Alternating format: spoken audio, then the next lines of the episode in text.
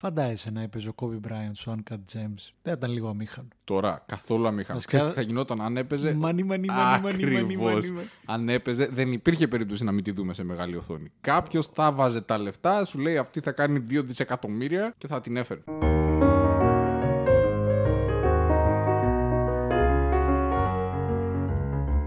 Για πες καμιά, πες καμιά Καμιά ταινία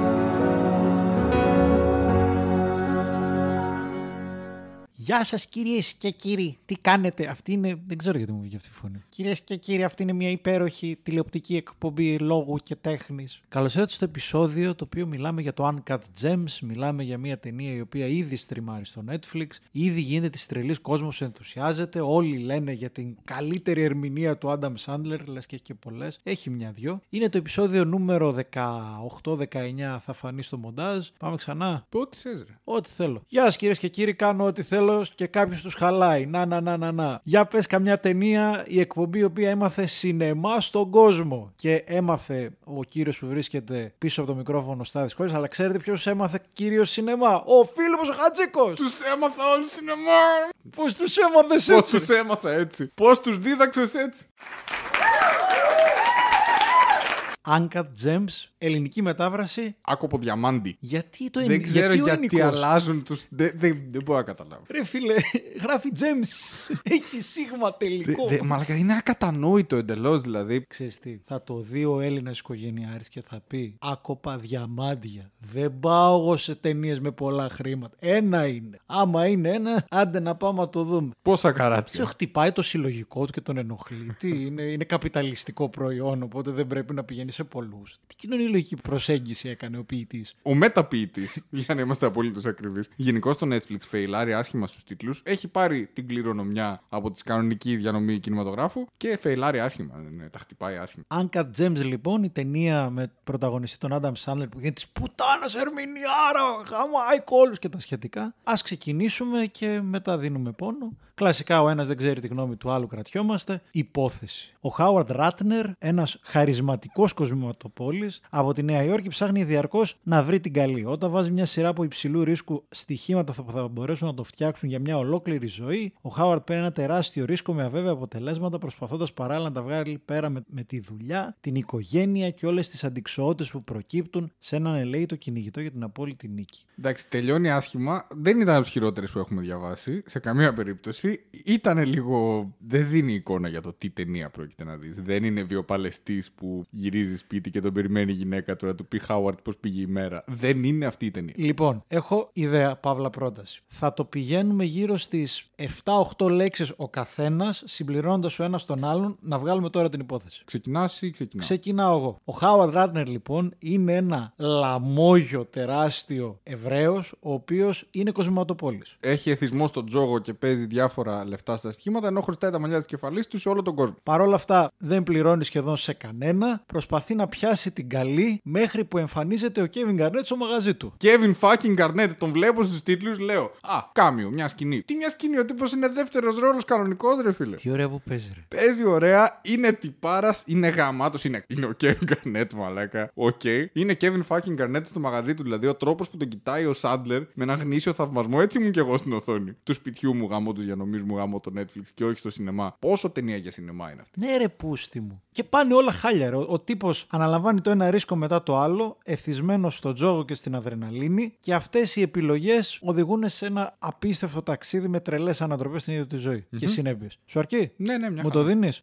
Πε πες συντελεστές. Είναι των αδερφών Σαφντί, Τζος και Μπένι Σαφντί. Εγώ προσωπικά νομίζω και ο περισσότερος κόσμος τους μάθαμε πριν από τρία χρόνια, δυόμιση-τρία χρόνια με το Good Time. Πρωταγωνιστή τον Ρόμπερτ Πάτινσον και παραγωγή Πάρη Κασιδόκοστα, να τα λέμε και αυτά γιατί όλα είναι ελληνικά και τέτοια. Λοιπόν, έχουν κάνει και άλλες ταινίες οι άνθρωποι, απλώς είναι τόσο underground που δεν παίχτηκαν ούτε στο Sundance, ξέρω εγώ, ναι. Παίζει Adam Sandler, το έχουν γράψει, τα έχουν πει όλοι παντού. Παίζει Kevin Garnett, παίζει Julia Fox, συστήνεται στον κόσμο η ιερωμένη. Η γυναίκα του είναι Ίντινα, Ίντιλα ή Ίντινα Μένζελ. Η Ντίνα Μένζελ. Ε, Παίζει το που λένε μου από το Sorry to Bother You. Παίζει ο Lakeith Stanfield, ο οποίος ρε φίλε, ακόμα και λίγο που παίζει σε κάποιες ταινίες. Α πούμε πούμε, στο Knives Out παίζει ελάχιστα και διαδικαστικό ρόλο. Εμένα μου αρέσει να τον βλέπω. Ναι. Γουστάρω να τον βλέπω. Ο τύπος είναι μια χαρά, φίλε. Είναι καλός. Δηλαδή- Ανεβάζει, την ποιότητα, ανεβάζει την ποιότητα της ταινίας. Ξεκινάς Get Out που του δίνει την εκφορά της φράσης Get Out που δίνει τον τίτλο. Παίζει εκείνον τον πειραγμένο επί της αρχής από τα πειράματα στο Get Out. Μετά έχει Sorry to Bother You. Χτίζει καριέρα σιγά σιγά. Ήταν rapper νομίζω και όχι ηθοποιός. Και έγινε πολύ γνωστός από το Ατλάντα. Τι είναι το Atlanta; Το Α, η Ατλάντα σειρά. είναι η σειρά του Glover, Ντάνι. You're getting too old for this shit.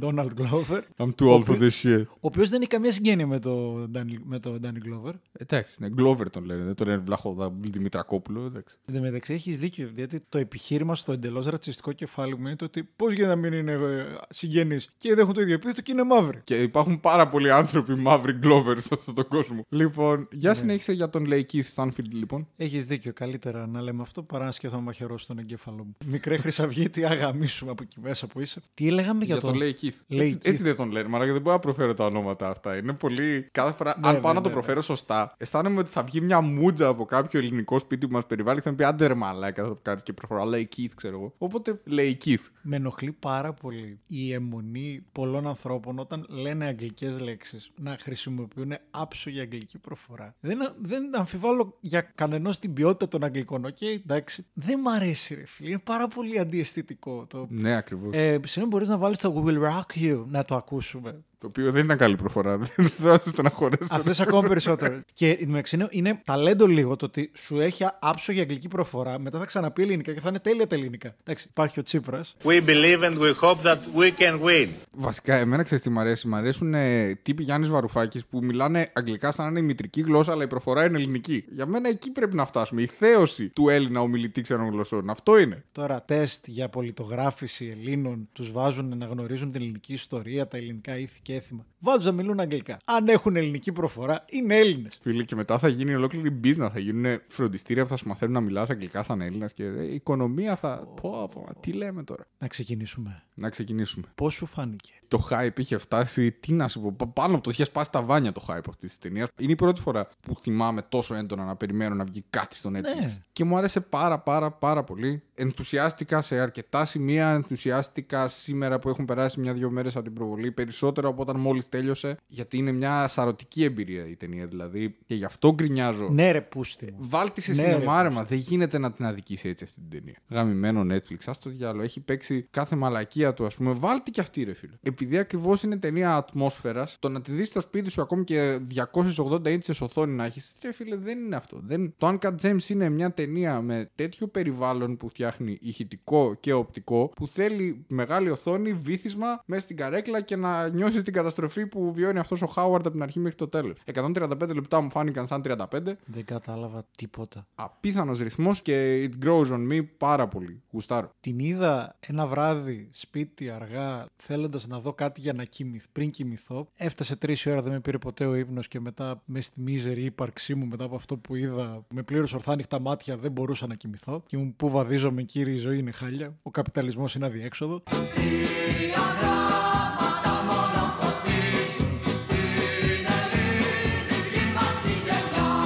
Και τα σχετικά. Πριν ε, ξε- σε- ξεκινήσουμε να πω το ότι πάντα είχα μια κρυφή αδυναμία στον Adam Sandler. Ε, Ω παιδί από το Big Daddy. Big Daddy. Και εγώ το είχα δει στο σινεμά αυτό. Ωραίο ήταν. Και ο Adam Sandler έχει δώσει το Punch Drunk Love και έχει δώσει και μια ταινία που δεν θυμάμαι με τον. Ε... Με Geravid Stories. Όχι. Που κάνει το, τον τύπο που έχει ψυχολογικά. Rain Over Me. Rain με Over Don Me. Cheadle. Μένα εκεί μου είχε αρέσει. Ναι, ρε παιδί μου, καλός είναι. Δεν, εμένα μου τις πάνε πιο πολύ αυτοί οι άνθρωποι που είναι καλοί και επιλέγουν να είναι τόσο μαλάκες. Αυτό είναι ένα μεγάλο θέμα. Υπάρχει και μια μεγάλη απόσταση. Δηλαδή, είναι άλλος ο Adam Sandler των 90s και είναι άλλος ο Adam Sandler ως σήμερα. Οι ταινίες του πλέον είναι πάρα πολύ χάλια. Δεν, Δεν είναι, bi- διαφωνώ. δεν είναι Big Daddy. Δεν διαφωνώ. Εγώ σου λέω το ότι αγάπησα τον, Dan- τον Adam Sandler στα 90s. Μεγάλωσα με Adam Sandler που Ναι, μου ναι. άρεσε πολύ. Κάτω Big Dad ήταν μια πολύ γλυκιά Συμφωνώ ταινία. απόλυτα. Μετά, στα, μέσα στο 2000 το συχάθηκα με Ζόχαν, με το άλλο που κάνει τη δίδυμη Jack and αδερφή Jill. του.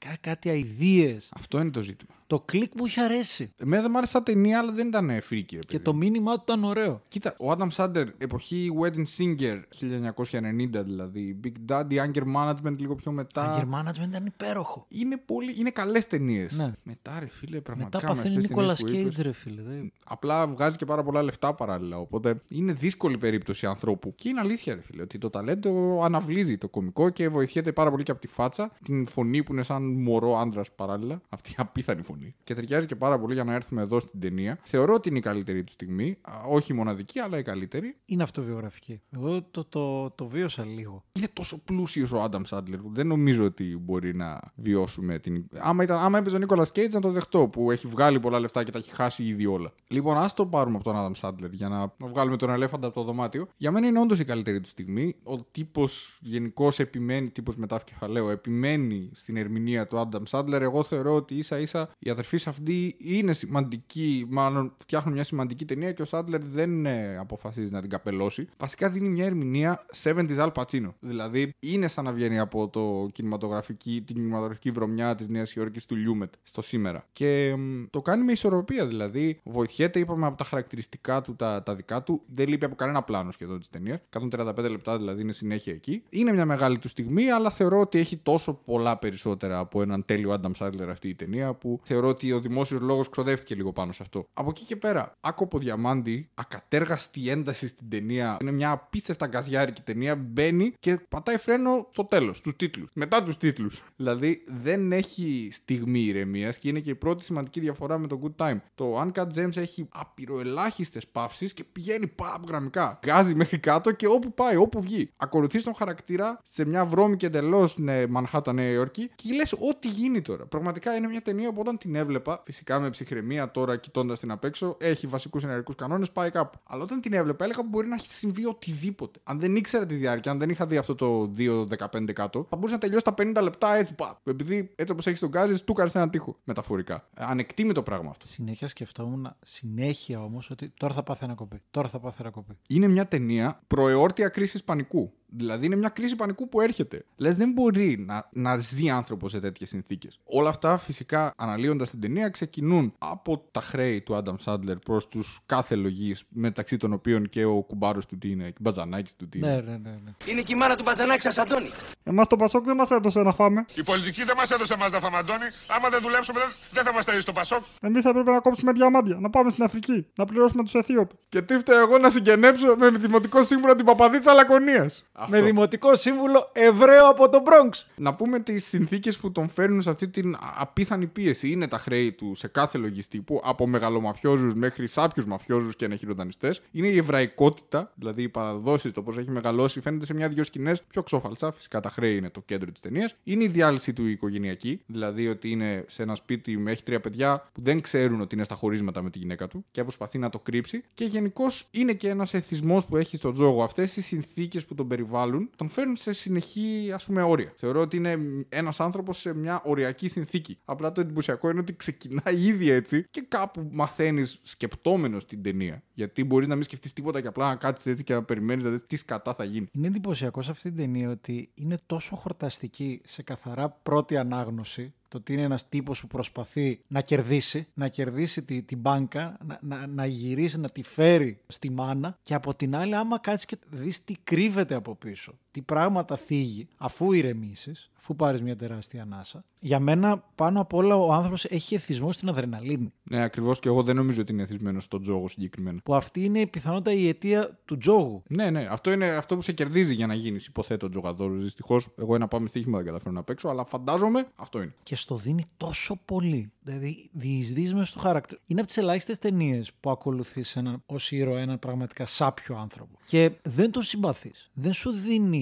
σημεία να πιαστείς από αυτόν. Συμπάσχεις, λίγο τον λυπάσαι, αλλά παράλληλα θες να πάει καλά. Θες να κερδίσεις. Εγώ τουλάχιστον ευχόμουν να κερδίσει. Είναι ε, καταπληκτικός ο πλούτος των συναισθημάτων που κερδίζουν, χτίζουν μάλλον οι Safdie στη μεριά του θεατή για τον χαρακτήρα. Και αμφισβητώ την ίδια μου την ηθική υπόσταση όσο συμπάσχω με αυτόν ή όσο ελπίζω να κερδίσει. Δηλαδή, φίλε- βλέπω ένα τέρας ταυτόχρονα, αλλά βλέπω και έναν άνθρωπο. Τέρας δεν τον βλέπω. Εγώ νομίζω ότι τέρας δεν τον βλέπουμε ποτέ. Μαλάκας είναι. Μαλάκας Μαλάκας, μαλάκας, ναι, οκ, μαλάκας. Τώρα, εντάξει, Εντάξει, Μαλάκας, δεν- μαλάκας. Κυριολεκτικά δεν σκότωσε και κανέναν. Δεν, δεν έκανε και κάτι τόσο. Χρωστάει λεφτά και είναι μαλάκας σύζυγος. Οκ. Δεν είναι τερατώδης χαρακτήρας. Από εκεί και πέρα όμως, όπως αν συναντούσες αυτόν τον Χάουαρντ έξω, πιθανότατα θα σου άρεσε που τον έφερε κάποιος στην παρέα και ήπιατε μια μπύρα γιατί έχει χαβά. Σίγουρα δεν θα του δάνειζε λεφτά, εννοείται αυτό. Είναι σαν παρουσία όλος αυτός ο πλούτος της αντίφασης που γεννά όντως η ανθρώπινη επαφή. Δηλαδή, κάθε άνθρωπο στην πραγματικότητά του, αν τον αναλύσεις, δεν μπορεί να είναι μόνο το ένα ή μόνο το άλλο. Όλοι έχουμε πολλές μεριές, κάποιε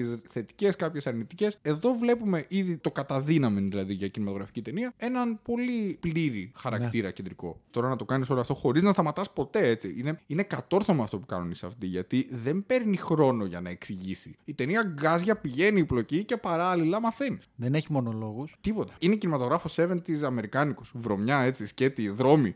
Αυτό το οποίο λάτρεψα με πλήρη επίγνωση της λέξης είναι η χρήση της μουσικής. Είναι η χρήση της απόλυτης βαβούρας των ήχων που εμπλέκονταν δύο και τρία διαφορετικά ηχητικά εφέ από πίσω. Συζητήσεις, τηλέφωνα, χτυπούσανε. Μιλάνε ο ένας πάνω από τον άλλον. Συνέχεια. Συνέχεια. ο τύπος αυτός πέραν το ότι σε πρώτο επίπεδο μαθαίνουμε ποιος είναι και συμπάσχουμε ή δεν συμπάσχουμε ή τέλος πάντων έχουμε αυτή την αντίφαση που νιώθουμε απέναντί του, είναι και ο οδηγός μας για έναν κόσμο. Δηλαδή είναι σαν να τον ακολουθούμε με κάμερα, σαν ξεναγός που δεν ξέρει ότι ξαναγεί εμάς όλους τους υπόλοιπους που βλέπουμε την ταινία. Αναλύεται σαν χαρακτήρας και λειτουργεί και έτσι. Δηλαδή, από τη μία έχουμε έναν τύπο ο οποίος είναι οργισμένος, είναι συνεχώς οργισμένος, στα όρια της απελπισίας, δηλαδή όχι απλά θυμωμένος και θα πάμε να του γαμίσω, είναι οργισμένος, παύλα απελπισμένος, παύλα λέει ψέματα στον εαυτό του και στους άλλους για το ότι όλα θα πάνε καλά και όλα είναι καλά και μην ανησυχείς και το έχω, ενώ δεν έχει τίποτα. Ένας τύπος ο οποίος είναι ανθρωπάκος και θέλει να παίξει μπάλα με τους μεγαλοκαρχαρίες. Είναι και χρήσιμη η παρουσία του Γκαρνέτ σε αυτό, που δείχνει με τι τρόπο σαγηνεύεται αυτός από τον Γκαρνέτ. Σαγηνεύεται όπως θα σαγηνευόμασταν εμείς αν έσκαγε εδώ πελάτη ο Κέβιν Γκαρνέτ. Θα κοιτούσαμε έτσι και κυριολεκτικά πολύ ψηλά, 2-13, αλλά όχι μόνο κυριολεκτικά. Έτσι και αυτός είναι ανθρωπάκος, δεν είναι σοβαρός τύπος. Δηλαδή έχει ένα μαγαζί που ψιλοπαραπέει, αλλά έχει και κάποια καλά προϊόντα, είναι λίγο λαμόγιο, λίγο έχει διαμάντια κυριολεκτικά. Είναι ένας τύπος στο Diamond District του Manhattan.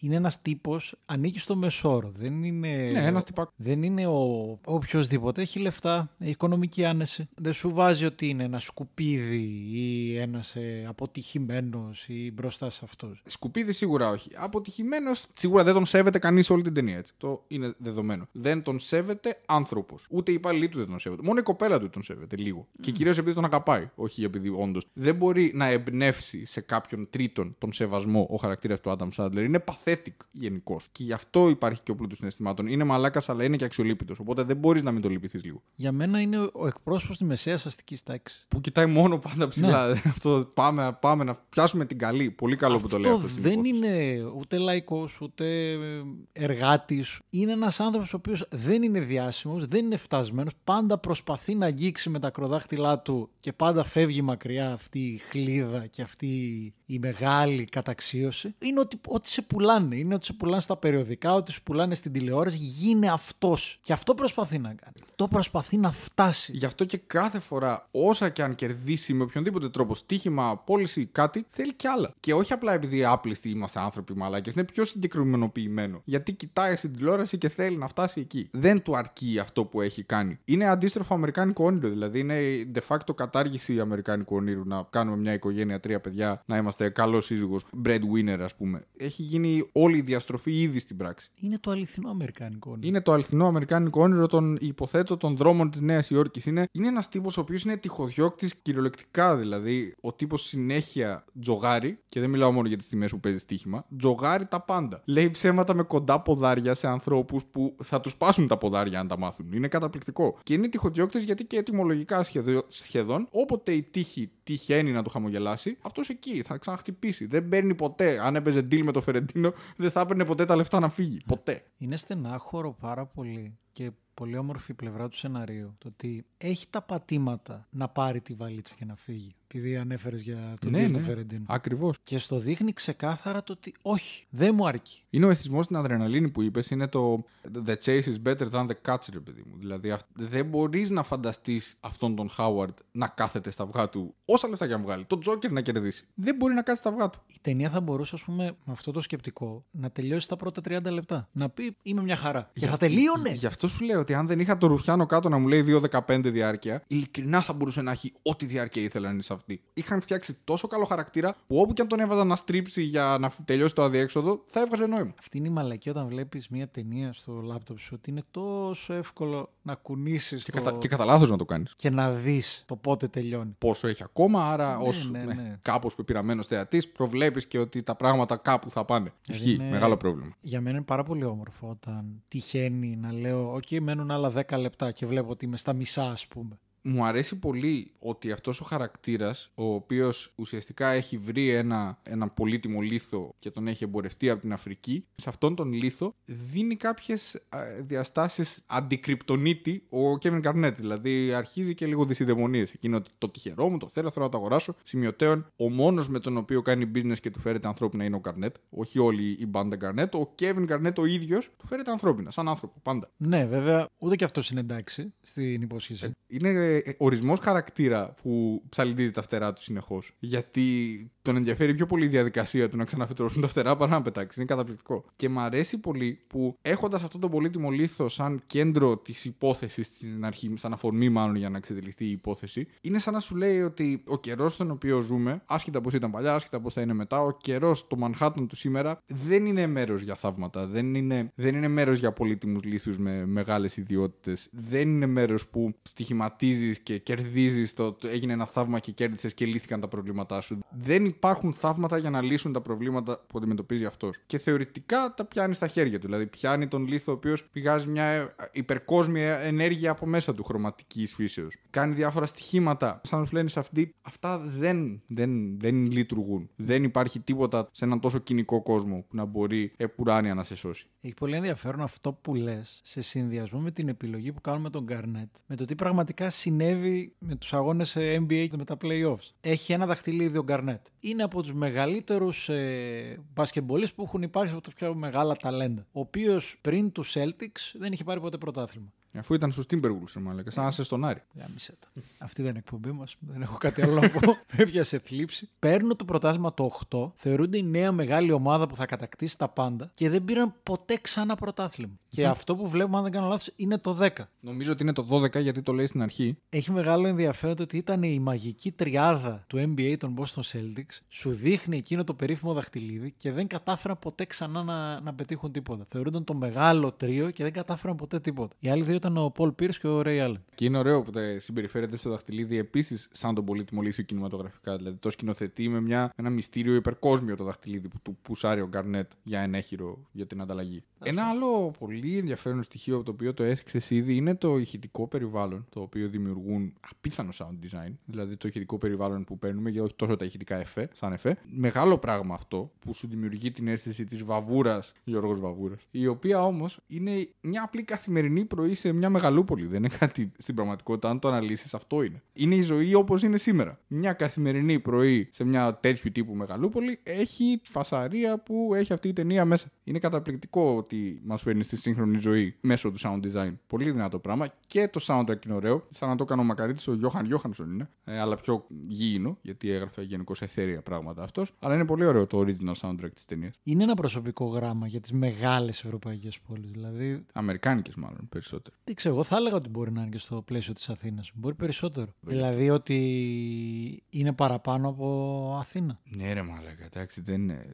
Οκ, η Αθήνα είναι. Είναι η Αθήνα, θέλω να πω. Φαν- Υποθέτω χωρίς να έχω πάει ότι στη Νέα Υόρκη είναι πιο δύσκολα τα πράγματα. Ναι, εντάξει. Μεγαλούπολη σύγχρονη, φίλε. Απίθανο πράγμα. Απίθανη ζούγκλα. Concrete jungle, πώς το λένε; Ζούγκλα με μπετό. Δεν, δεν είναι κάτι άλλο. Τίποτα. Ούτε γραφική Νέα Υόρκη Woody Allen, ούτε δρομάκια και εντυπωσιακό, πάρκα ναι. και. Δεν, τίποτα. Νέα Υόρκη δρόμου. Κάμερα ακολουθεί και με traveling και με τέτοια πολύ ωραία τεχνική ας πούμε, αποτύπωση των Safdie. Η διαφορά με την προηγούμενη ταινία, το, το Good Time, το οποίο είναι αξιέπαινο επίσης σαν έργο, είναι ότι εδώ είναι πιο focused. Δηλαδή το Good Time σε κάποια φάση κάπου λίγο χάνει το σημείο focus αλλά επιστρέφει. Εδώ είναι απευθεία στο χαρακτήρα του Σάντλερ που ξεναγεί τους πάντες και πιο γρήγορο. Ξέρεις τι σκέφτομαι, ότι είναι το Μπέρντον που μας άξιζε. Ναι, άμα δεν το είχε κάνει ο απαταιώνα. Βασικά, άμα ήταν το Birdman, θα ήταν υποψήφιο για 42 Όσκαρ. Γιατί άμα δίνει για τη showbiz είναι άλλο. Για την πραγματική ζωή δεν αξίζει, αλλά για τη showbiz αξίζει. Και επίσης είναι πολύ ενδιαφέρον αυτό που είπες, δεν το σκέφτηκα. Το πόσο αντίθετη είναι η παρουσίαση τη Νέα Υόρκη. Ο μόνος σκηνοθέτης που έχει κάνει κάτι αντίστοιχο, που μου έρθει στο μυαλό, που δεν ήταν δικό του σενάριο βέβαια, ο David Fincher με το Seven. Που Ήταν παρόλο... φαν- φανταστική πόλη, βέβαια. Δεν αναφερόταν η Νέα Υόρκη, αλλά όλοι καταλάβαμε ότι είναι η Νέα Υόρκη. Και όπως είχε πει ο σεναριογράφος, ήταν το ερωτικό του γράμμα προς τη Νέα Υόρκη.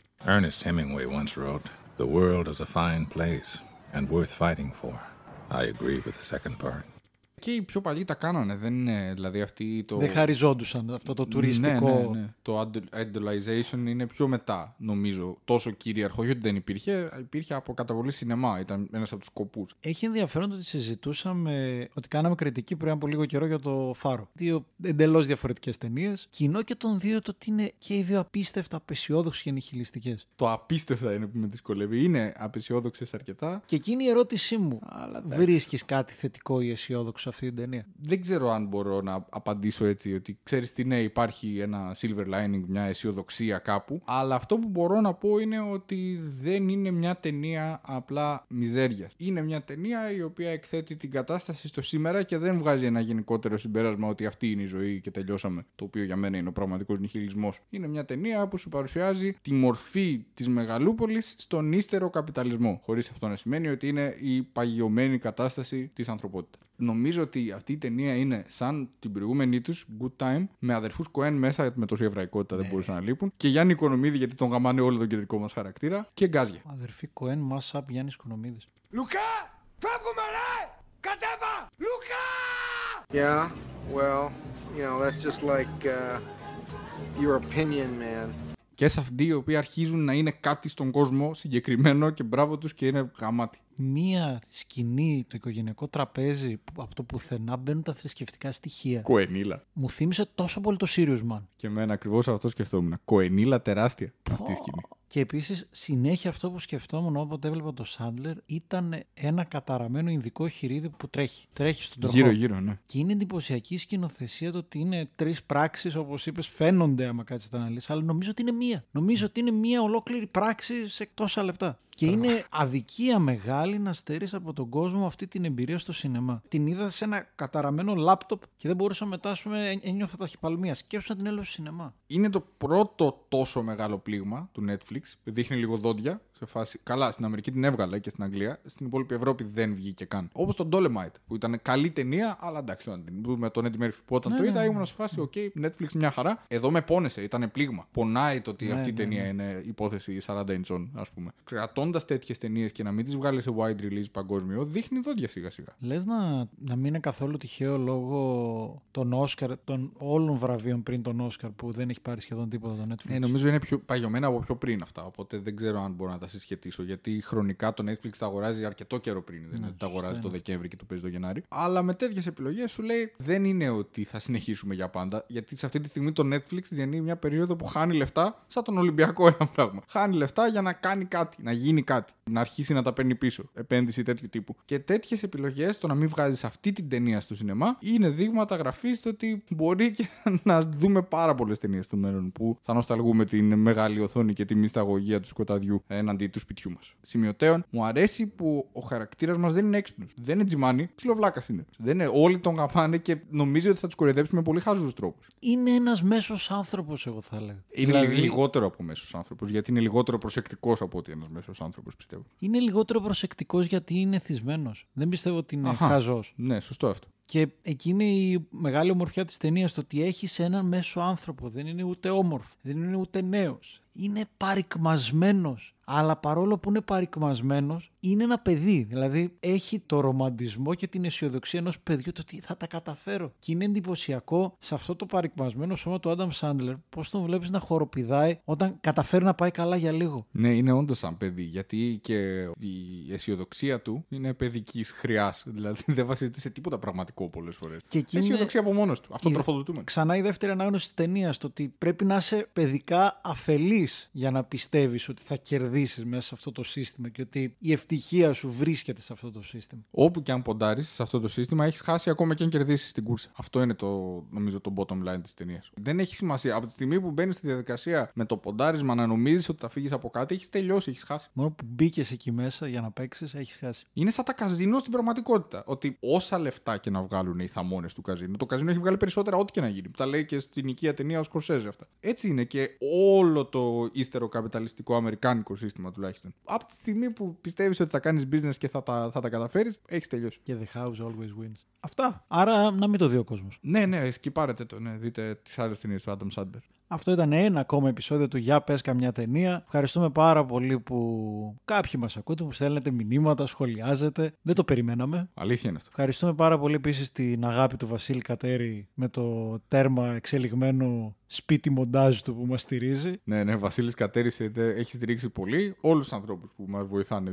Ευχαριστούμε. Παύλο Σωστό. Παπαδόπουλο γενικότερα. Κώστα Κουτάνη. Κώστα- με ένα στόμα, μια φωνή. Μόνο ντροπή. Ακόμα δεν τον έχουμε φέρει. Είμαι, Θα γίνει, είμαι θα- θα απαράδεκτη. γίνει, θα γίνει, θα γίνει. Αυτά. Επίσης να βλέπετε, να ακούτε podcast, Ακούτε το μαγιό του. να, να ακούτε το, το μαγιό, το, την καλύτερη ταξιδιωτική εκπομπή χωρίς εικόνα, μόνο ήχο. Αλέξανδρος Μωρατίδης. Άμα θες όντως να δεις πώς μπορεί να είναι κάτι και όχι ευτυχής μπλέτσας μπαίνουμε τρώμε, Αλέξανδρος Μουρατίδης. Λίγο απ' όλα. Χωρίς προφυλάξεις, Δημήτρης Κυριαζίδης, Άννα Αυγερνό. Σταματάμε τώρα με, με το πρόμο. Εντάξει, διαφημίσαμε τους χορηγούς που δεν είναι γιατί δεν μας πληρώνει κανείς. Αυτά. Να πηγαίνετε πάντα σινεμά. όχι, όχι. Να βλέπετε Netflix. Όχι με τίποτα. Ω. Γεια σας.